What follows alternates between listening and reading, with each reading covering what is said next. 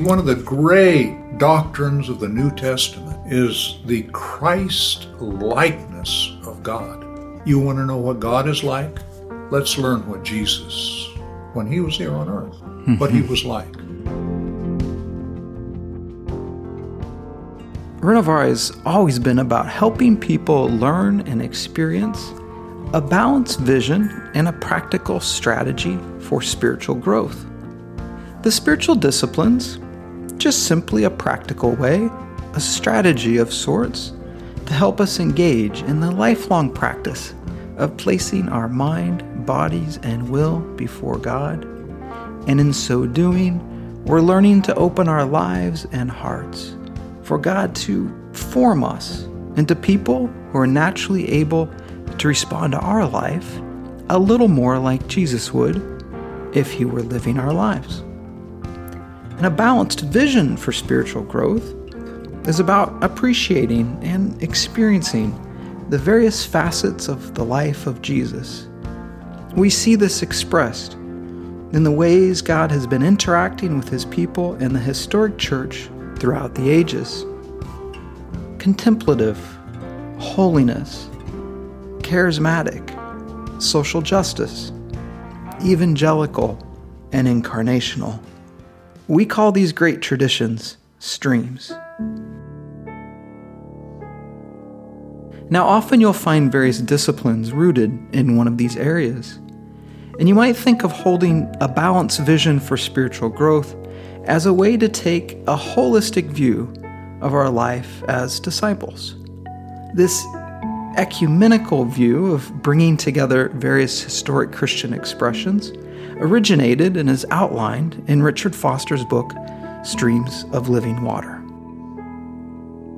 This month, we're starting something new at Renovare. Each month, we're going to try and frame our web content and podcast releases loosely related to a different stream. As I think you'll find, nearly all the ideas, books, and work within spiritual formation is in some way rooted in at least one of the streams. Now, to help us begin this process, for the next six months, the first podcast each month will be a general overview conversation I had with my dad, the author of the book Streams of Living Water, Richard Foster. This will by no means be an exhaustive treatment of each stream, but hopefully a helpful way for us to dip our toes into one of these great expressions we find embodied in the life of Jesus. We start this month looking at a common and wildly misunderstood stream, the evangelical tradition, or the word centered life. My name is Nathan Foster, and welcome to the Renovare podcast.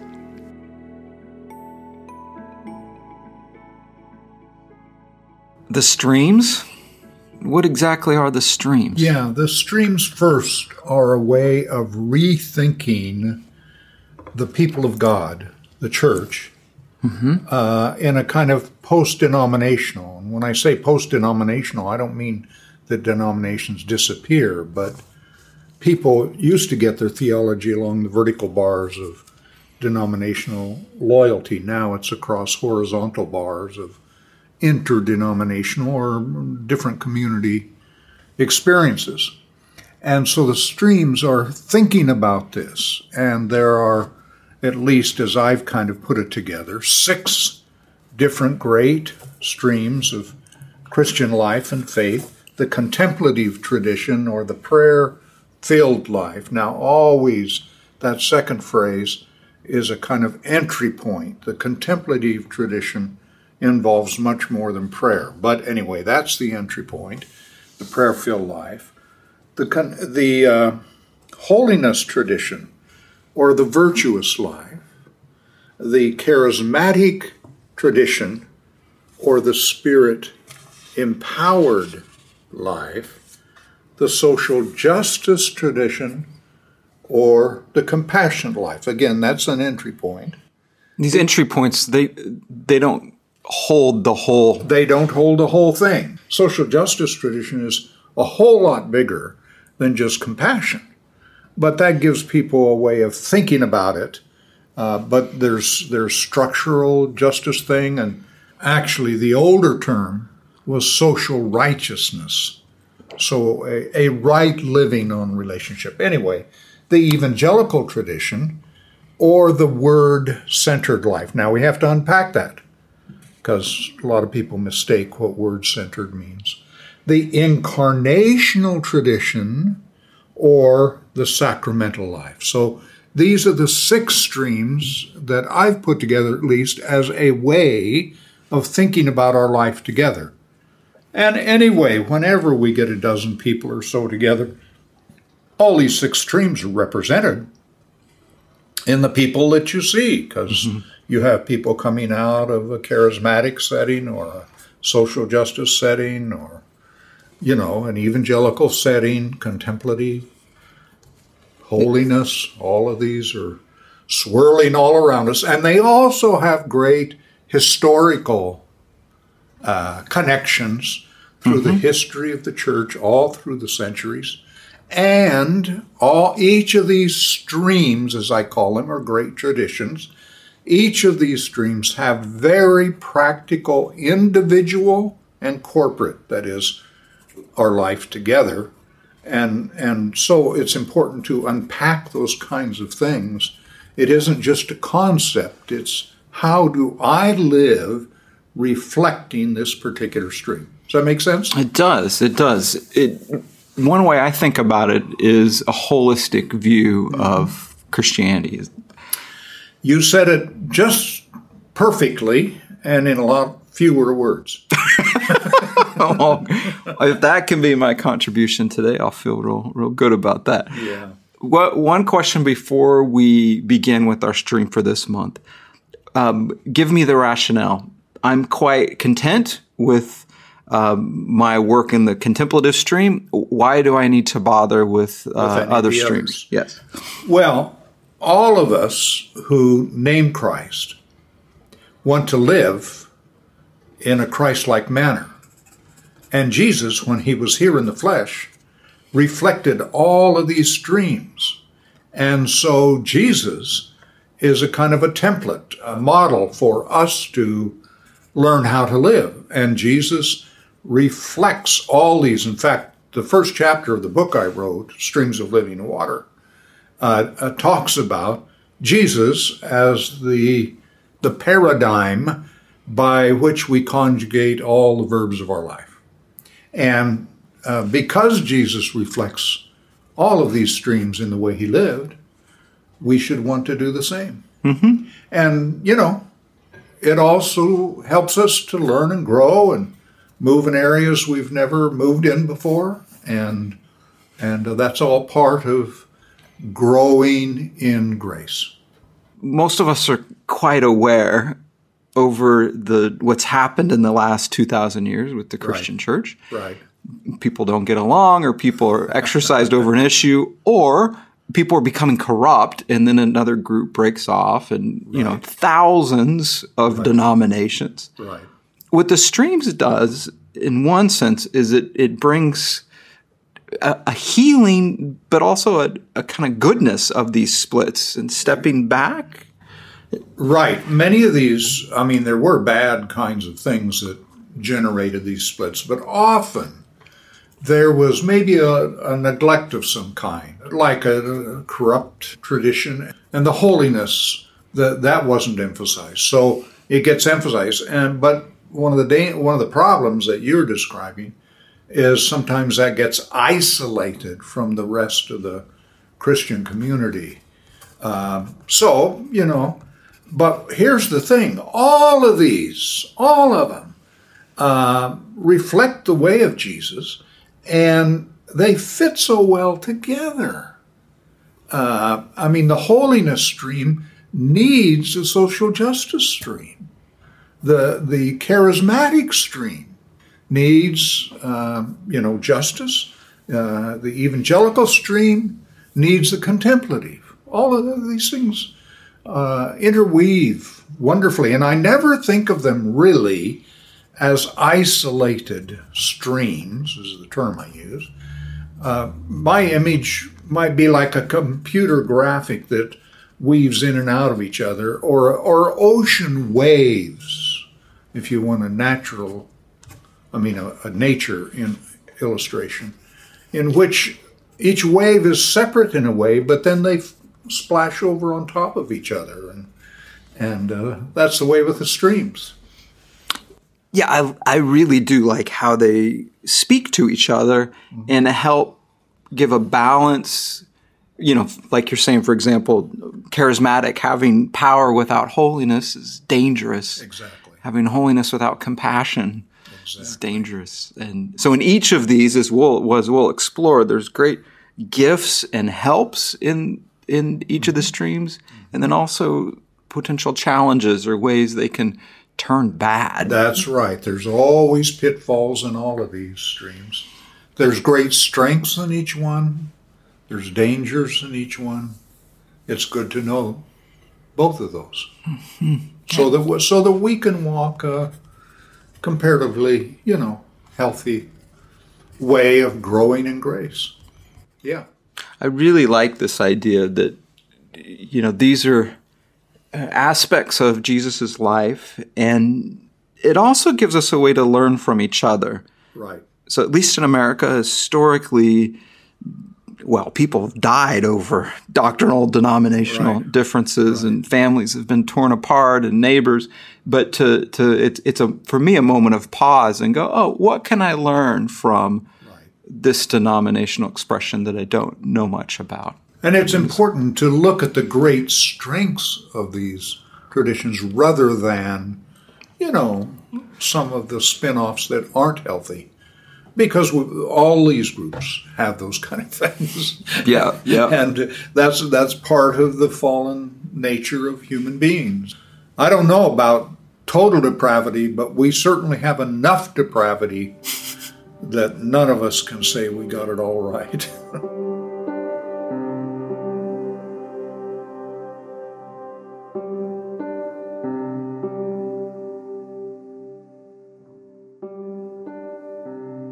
This month we're beginning looking with the evangelical stream. Oh, okay. And and I've I mean this is a characteristic about you that you you like old words and you like to kind of you know many people you know encouraged you to with the word discipline to uh-huh. look at some other ones and, and you like holding on to these this particular word in our day and age is a really tricky one it is and I, I think I've heard the term recovering evangelical mm-hmm. more than anything in yeah. the last few years. Well, of course, it's been made captive to certain, you know, uh, political emphases or whatever. But the evangelical stream, as a as a historic stream, has three great elements. It is a it is a faithful proclamation of the gospel, the good news that Jesus came, lived, died, rose from the dead, and provides life. There's a special word for that, Zoe, life for you and for me now, beginning now on into eternity.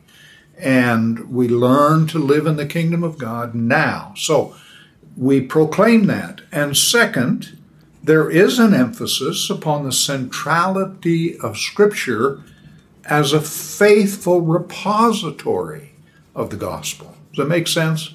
It, it helps us, it anchors us so that we don't fly off into, which is one of the problems we have today. People have flown off into all kinds of, and they call it evangelical when it isn't even close. And then the third thing is the confessional witness of the community of faith, the early Christian community, but on and through the centuries.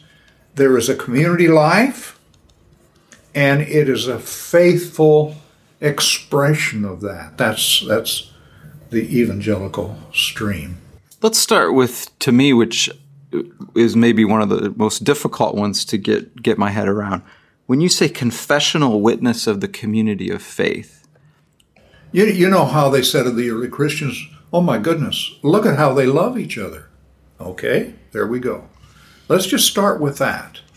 That that here is a group of people, however big or small, that absolutely love each other and are willing to, you know, serve each other, to care for one another when there's special needs, to reach out to each other, to uh, go go visit each other in the hospital, whatever it is, that that that shows that we're a community of love. Now, of course, when we, if you're looking at problems, don't try to find a perfect church, because if you join it, you'll ruin it. Was perfect till I got there. Yeah, exactly. No, no, there we're imperfect people, but we're striving to live out the gospel life. So the first sign is love. And so that's the community witness. And uh, let, let, me just give you another one that, uh, that we learn to say, as Jesus taught us, just what is the case, not to uh, exaggerate or lie, is actually the word. We tell the truth. We say what is the case and let that stand. Let that, whatever, as best we can, as best we know it. Uh, but we do not intentionally distort what is actually the case. We just state what is the case and let let the chips fall where they may. Hmm. and we let people interpret it however. Because, you know, we're in a climate where there's lots of misinterpretations of things. And, and, and as part of the evangelical witness, we are free from needing to defend ourselves, to try to make sure that everybody understands that we're right. And that's part of the evangelical yeah, tradition? The, the, it's the kind of witness in which we bring this good news. And if people see, there, there's an old story of a uh, an old monk that uh, is watching. His his his reputation is being defamed, and and he watches this old lady beating a rug, you know, on the line. The rug is up on the line, and she's beating it to get the dust out. And uh, and he hears, he senses the Lord saying, "That's what I'm doing to your reputation. But you be quiet, you be still, and I'll take care of you." And some of us, you know, we need to learn to get the dust beat out of us. yeah, it doesn't sound like good news being proclaimed here. Helpful news, maybe, but. Uh... Uh, uh, it's good news because we can relax about trying to make sure that everybody thinks we're wonderful. Yeah. We don't have to do that. So, these three prongs in the evangelical tradition mm-hmm. the good news, Jesus came, rose, life available now, kingdom life, Zoe. It's a faithful proclamation of that, a faithful telling of that story, a faithful living of that story. Well, there's the key, faithful, right? the, the, I mean, right? Yeah. Actual good news, actual life. Uh, actual life lived out among people in businesses and homes, uh, with our neighbors, you know, with our neighbors. We, go, we, you know, faithful proclamation means things like I go over and visit with my neighbor and listen to what my neighbor cares about, not what I want to do. And I don't do it as a way to sort of lead in to me talking about something specifically religious. No, no. I'm interested in what my neighbor's interested in. And that's how I love my neighbor. Things like that. It's very simple. So, in terms of evangelism, I mean, that's, you're saying this is beyond a track or something or trying to convert yeah, people. I was, I was describing evangelism. If I go, you know, how Jesus said uh, in the book of Acts after the resurrection, when he was commissioning the disciples, and he said, you shall be my witnesses. Okay. Witness to Jesus. Now, you understand these disciples, they'd been, you know, tramping around for three years. But what they mostly witnessed to was their own greed, their own need to be first in the kingdom, uh, their frustrations, their angers. That's what they were witnessing to. And what Jesus was saying that I bring such a transformed life. And that came through the death, resurrection. I mean, we can get into that, but um, such a transformation of our thinking that what we can witness to is Jesus and not to ourselves, not to our own arrogance, not to our own fears. We can witness to the fact that Jesus, who is the embodiment of love expressed in human flesh, that's part of a faithful witness of the gospel.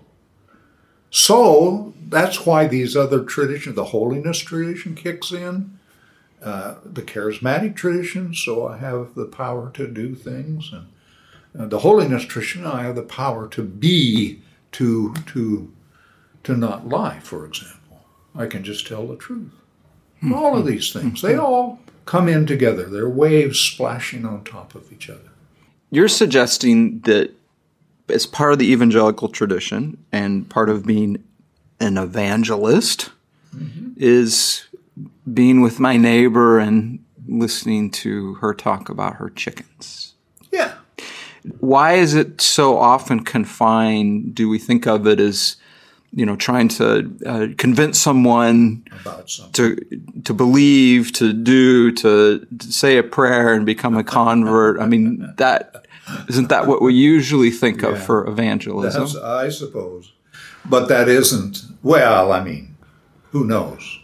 God judges those matters, not me. But um, but really, evangelism is simply being with people and letting the light that we have been given shine. And, and whether words or deeds or or being quiet. Being quiet is one of the greatest gifts we give to people uh, because we're so full of a chattery kind of society. So to, to simply learning to listen to another human being. And I mean, you know, somebody on the street, you pick up something, oh, tell me about that. Or uh, in a in a supermarket or the the checkout person, if if there's a moment, like there's a little restaurant that I go to, and I've learned to, if I can do it, order my day so that I'm going in an off hour, so that the waitress person or wait person um, has some a little bit of space. So, how you doing? Mm-hmm. Yeah, tell me how the kids are, well, or just whatever. How'd the baseball game go? well, but when do you when do you get to the you know state of people's souls and well conversion and I mean that isn't that usually where people hold this tradition? But but listen, these things come up very naturally, and talking about their kids that played on the baseball team reveals a lot about their soul and what they care about. And people will sometimes break down crying because, you know, there's trouble. And so you listen. And and that can lead would you would you can I pray with you? Not for you, but with you about this situation. And that leads people into the light. It's holding a genuine care for others. That's you've said it. See again. You said it in a few words. It took me 10 minutes to get to it. Wait. Genuine care and then taking a long view. Mm-hmm. I mean, I've encountered people who are trying to, well, I think manipulate me into signing up. Yeah. Um, and I go, I'm, I'm really glad you care about where my, my soul Yeah. in eternity. I, I don't know if you care about Me. my day, me. Or, the, yeah, or yeah, absolutely. What I care about, my chickens.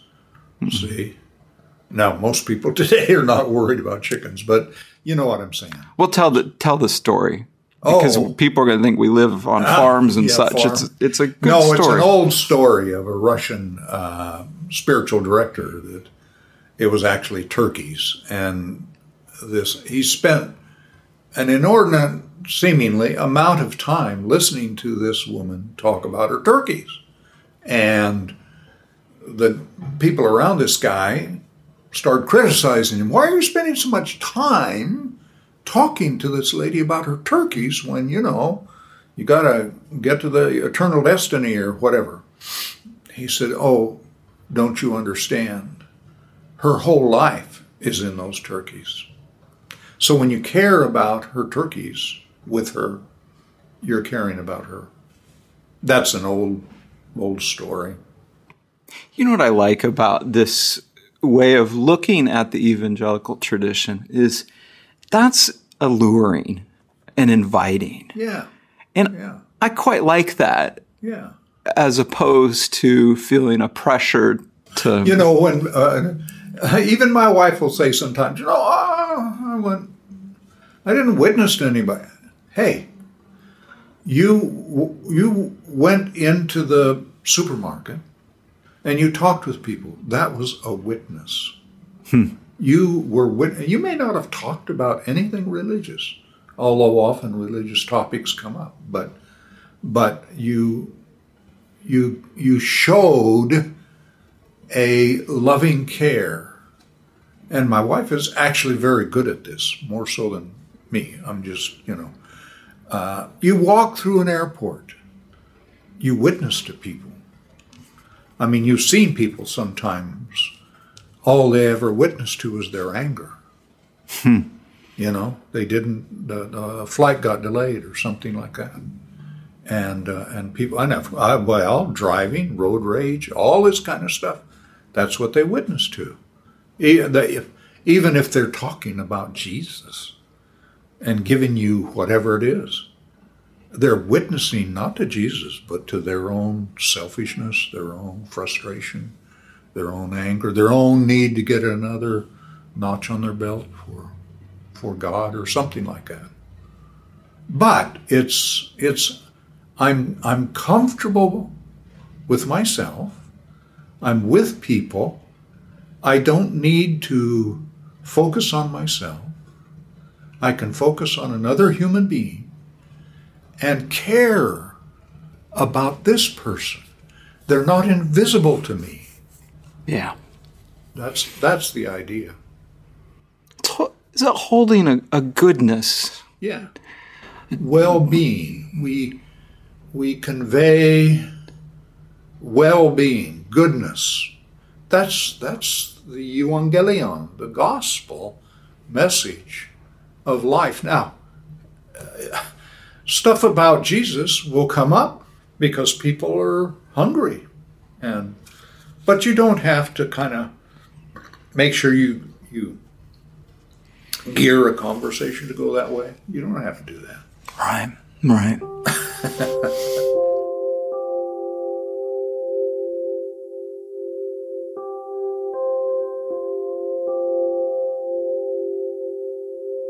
I struggle with this stream quite a bit because I'm I'm well aware of the destructive excesses and the ways it can go uh, really toxic. Yes. Could you give a word on the centrality of Scripture as a faithful repository? Now, first in this, let's remember that the heart of all of this is Jesus, who is reflected faithfully in the Gospels. So we read the Gospel stories. I mean, see, one of the great doctrines of the New Testament is the Christ likeness of God. You want to know what God is like? Let's learn what Jesus, when he was here on earth, what he mm-hmm. was like. Remember, it said of Jesus that he would not break a bruised reed, nor quench a smoldering wick. He would not snuff out the smallest hope. He would not crush the needy. That's what Jesus is like. So that's the central message that I want to get from Scripture. That's why we often speak of the centrality or the priority of the Gospels. When I say a faithful repository, I'm not sitting here fighting about how many days God took to create things. I just know that God's big enough to do it in 10 seconds or in 10 millennia, whatever. See, it's the, but but I've gotten a faithful understanding of life with God. And here's the great theme of scripture. God is constantly, I mean, you read the stories and you're seeing how God is with human beings. Here's God with Abram. Here's God with Noah. Here's God with Esther. Here, uh, here's God with Jeremiah in some of the most difficult circumstances. And God is saying constantly, I'm with you, I'm with you, I'm with you. And then the haunting question Are you willing to be with me? So that's why often we'll talk about this with God life. That is a life in which God is with us and we are learning to be with God. And that's why when I said, for example, that we learn to tell the truth as part of the evangelical stream. Well, yeah, because with God, lying's not quite appropriate. Trying to inflate a story, I mean, you know, make it look bigger than it really is. Well, you know, God isn't overwhelmingly impressed by that because He, we don't, I mean, you don't pull uh, something over on God. So a with God life means those kind of things. and as as Paul put it, it, it is righteousness, peace, and joy in the Holy Spirit. It's a great line because that's the life that the evangelical stream is to bring. Now we can talk about distortions too, you know, there are plenty of them today. But that gives you the basic idea. How how do you work with scripture and some of these challenging pieces of what to take literal, what to take figuratively, what needs a you know is referencing a time and place and culture I mean, these things are so divisive. Oh, they sure are. They sure are. But look, I mean, the Bible is is full of types of literature. Okay, there's poetry. Now, poetry is usually understood. That is, uh, the rules of poetry. Uh, it's it's understood by metaphor. It's not you know, when God says that He's a rock, you don't go out and look at a rock and. No, it's a metaphor for, you know, solid, strong, that kind of thing. God says, I'll, I'll cover you under my wings like a mother hen covers her chicks. Well, you know, you, you don't have a kind of literalism to that. Uh, and there's apocalyptic literature, and there are rules for understanding, and we have to understand the grammar and how all that works. But apocalyptic uh, is unveiling, revealing, but often in highly symbolic and poetic language now. You know, what does all of that mean? I'll tell you, can I tell the story of my systematic pro- theology professor? sure.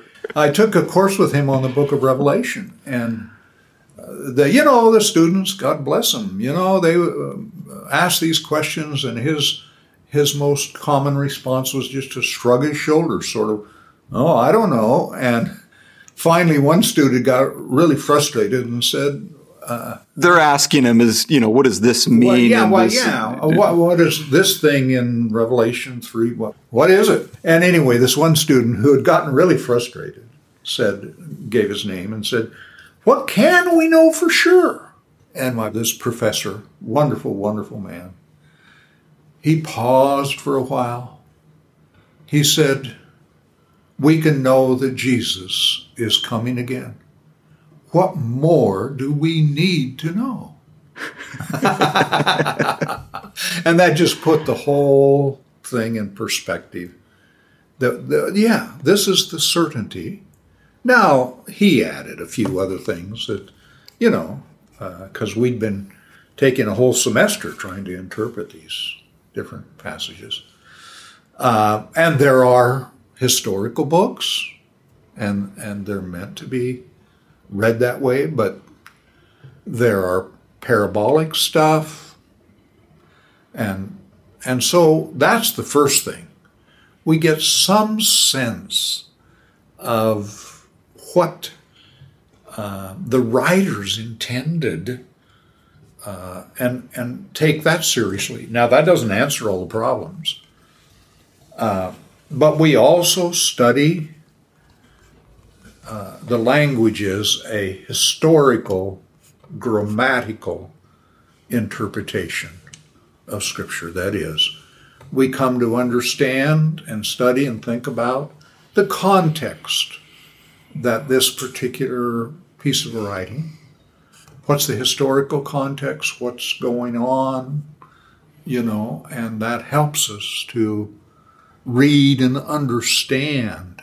Uh, and sometimes Oh, take Jesus in the Sermon on the Mount. If your eye offends you, pluck it out. Jesus really wasn't talking about pulling out your eye.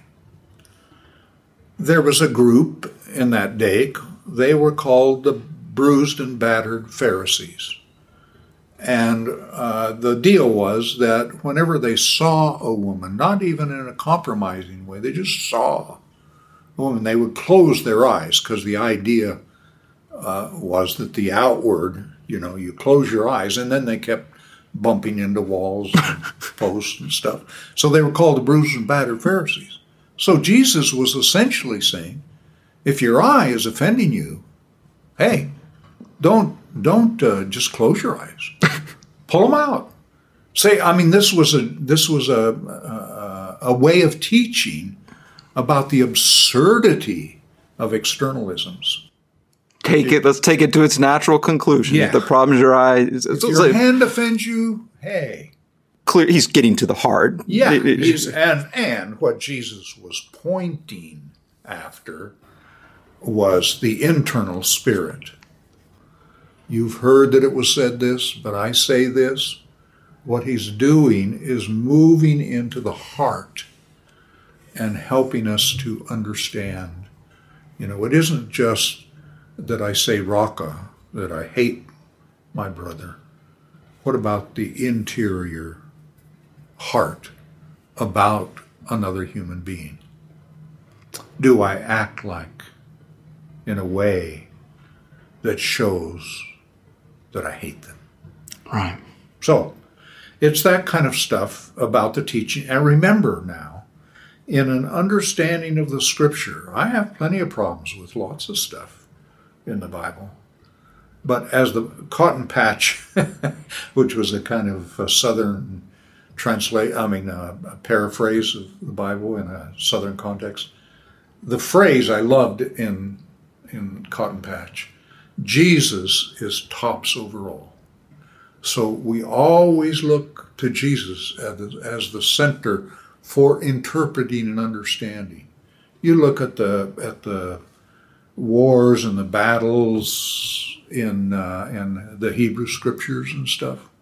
Is that what the way we're supposed to be? Well, uh, there is a progressive understanding of how God works with human beings. You find that in the Bible. Jesus is tops over all. That's where I need to look if I understand, if I want to understand uh, how to live, even with enemies, right? well, that I found that phrase really helpful to just hold that idea of Jesus tops as I'm reading through. And then the other piece right. that it sounds so obvious, but I think it would do us quite a bit of good to prayerfully work with the text mm-hmm. and and you know do right. study and such but to prayerfully ask what what does this mean What is and what is, how does this work and Yes, we're always asking, and, and, and we can slow down on that. There's an old word, lectio divina, spiritual reading. And lectio is you're, you're, you're moving into the intent of a passage and allowing God to speak to us through that passage. And accepting the reality that I don't understand everything. Yeah, exactly. I don't necessarily have to understand. See, that's one of the most important things when we come to the scripture. We're not reading it to get an arsenal of information to beat up somebody else or ourselves. Or ourselves. We're just reading it to see how God works with human beings. How is God with us? How can I be with God? That's the great unifying theme of Scripture God with us. So I'm trying to learn that. And, I, and there are passages in the Bible that I just kind of scratch my head. Well, you know, we're limited human beings and we'll get some things wrong. And we know historically, you know, a lot of people they get a hold of some passage and off they go. No, I'm I'm looking for the whole intent of Scripture and how I can learn to walk with God. And how a group of us, we're learning together, can walk with God. Does it make sense? It does. Hmm. Evangelical tradition. Yeah. It's helpful. Yeah. Thank you. Sure. Well, there you have it. You can find out more information on the streams on our website under the About tab. That's at renovare.org. And of course, the book outlining and describing all six of the streams is titled Streams of Living Water, celebrating the great traditions of the Christian faith. As always, thanks for listening and have a great week.